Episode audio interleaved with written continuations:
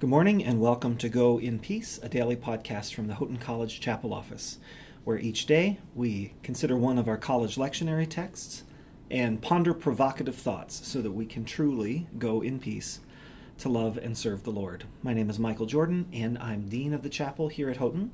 Welcome to the week of September 21st. Today is Monday, September 21st.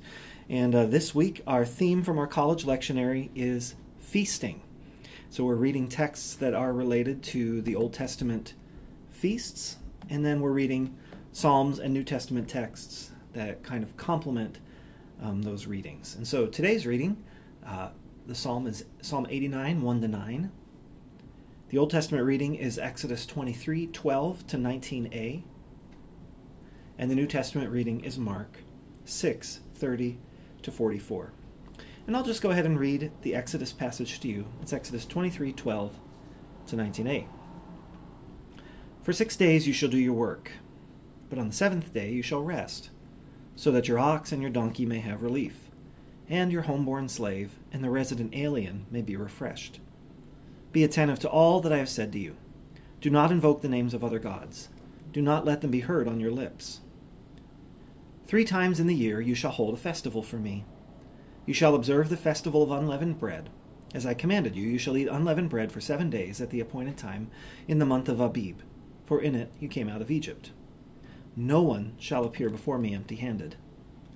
You shall observe the festival of the harvest, of the first fruits of your labor, of what you sow in the field. You shall observe the festival of ingathering at the end of the year, when you gather in from the field the fruit of your labor. Three times in the year all your males shall appear before the Lord God. You shall not offer the blood of my sacrifice with anything leavened, or let the fat of my festival remain until the morning. The choicest of the first fruits of your ground you shall bring into the house of the Lord your God. Today, I just want to think with you a little bit about the importance of feasting. It seems like kind of a strange choice for a theme uh, four weeks into the semester. Um, why focus on feasting? Especially when we're just getting used to, uh, again, having the dining hall open and all the food that we want and all the desserts that we want at any time. Uh, right now is the time that usually we start thinking about um, watching what we eat and being careful about what we eat. Uh, if your metabolism is anything like mine, in the winter it kind of slows down and it's easy to gain weight in the wintertime uh, because it's hard also to exercise. So um, we, we tend to really, when we think about uh, our bodies um, and even our spiritual life, we, we tend to be very comfortable thinking about um, fasting and about discipline. Not fasting specifically from food, but I just mean we understand kind of intuitively as, as Christians the importance of discipline in our lives.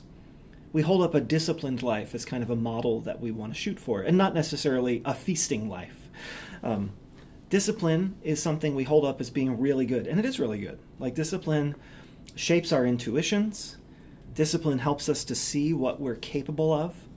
Um, you know, when I, for example, I like to run, but I've not always liked to run. And in fact, at the beginning, had to learn um, to run. And now it's at the point where running is sort of part of uh, who I am and part of what I love to do. And so I miss it when I can't do it. Um, but that is a product of discipline. Um, it's a product of, of running until I learn that running is part of my being. But feasting we often think of as very different. Uh, feasting is not something that we feel good about when we do. Often, when we feast or when we eat a lot of food, we tend to feel uh, sorry that we've done so. There's a little bit of self loathing that goes along with feasting. Um, we don't really hold up a feasting life as a life that we should pursue as Christians. But I want you to see that feasting operates in sort of the same way as disciplines. So when we discipline ourselves, um, we begin to understand what we're capable of, of inside. But when we when we feast, when we when we eat and enjoy the things that have been given to us, when we don't focus so much on what we can do, but when we focus on enjoying just what's been given to us, we begin to our, our intuitions also are shaped but instead of being shaped about what's going on inside of us, feasting helps shape our intuitions about what we're surrounded by. I don't know if that makes sense.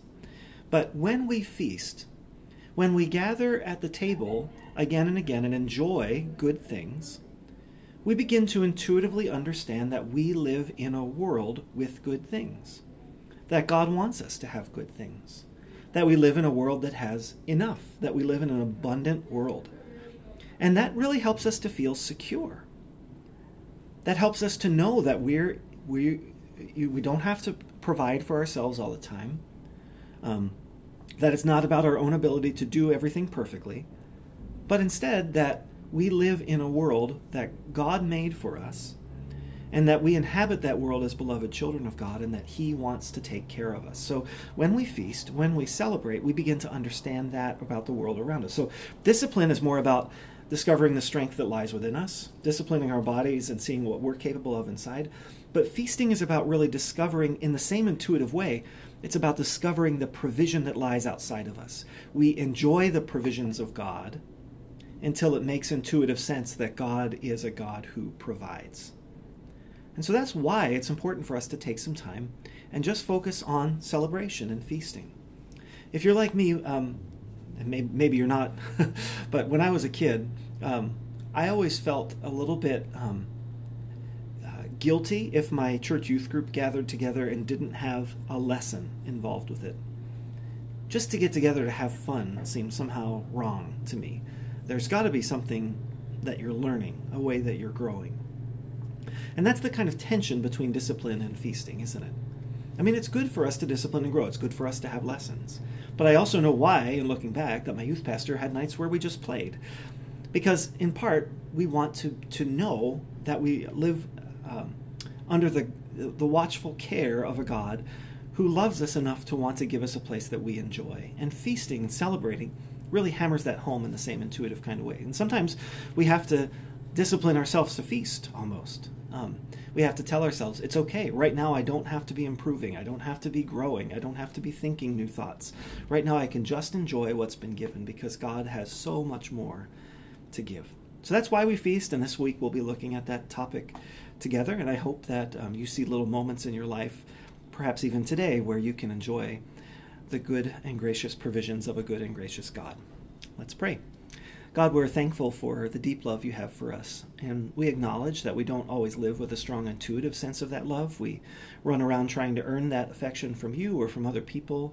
And yet, God, you love us and want to provide for us. So we pray that you'll make that clear to us and give us the uh, ability to set aside our need to improve and grow sometimes just to feast, just to celebrate the good things you've done. Because we want to understand you for who you are a God who loves to provide, and a, father, a loving Father who longs to gather a large family around the table and feed us and rejoice with us. We know that's the picture you have for us in eternity, and we look forward to that time together. God, we pray you'll be with us through the day knowing that there are many things warring against us keeping the feast. We pray, God, that you'd calm those and uh, make us able to celebrate you today. We ask this in Christ's name. Amen. Well, good as always to chat with you. We'll love to talk with you tomorrow when we come back again. Until then, go in peace to love and serve the Lord.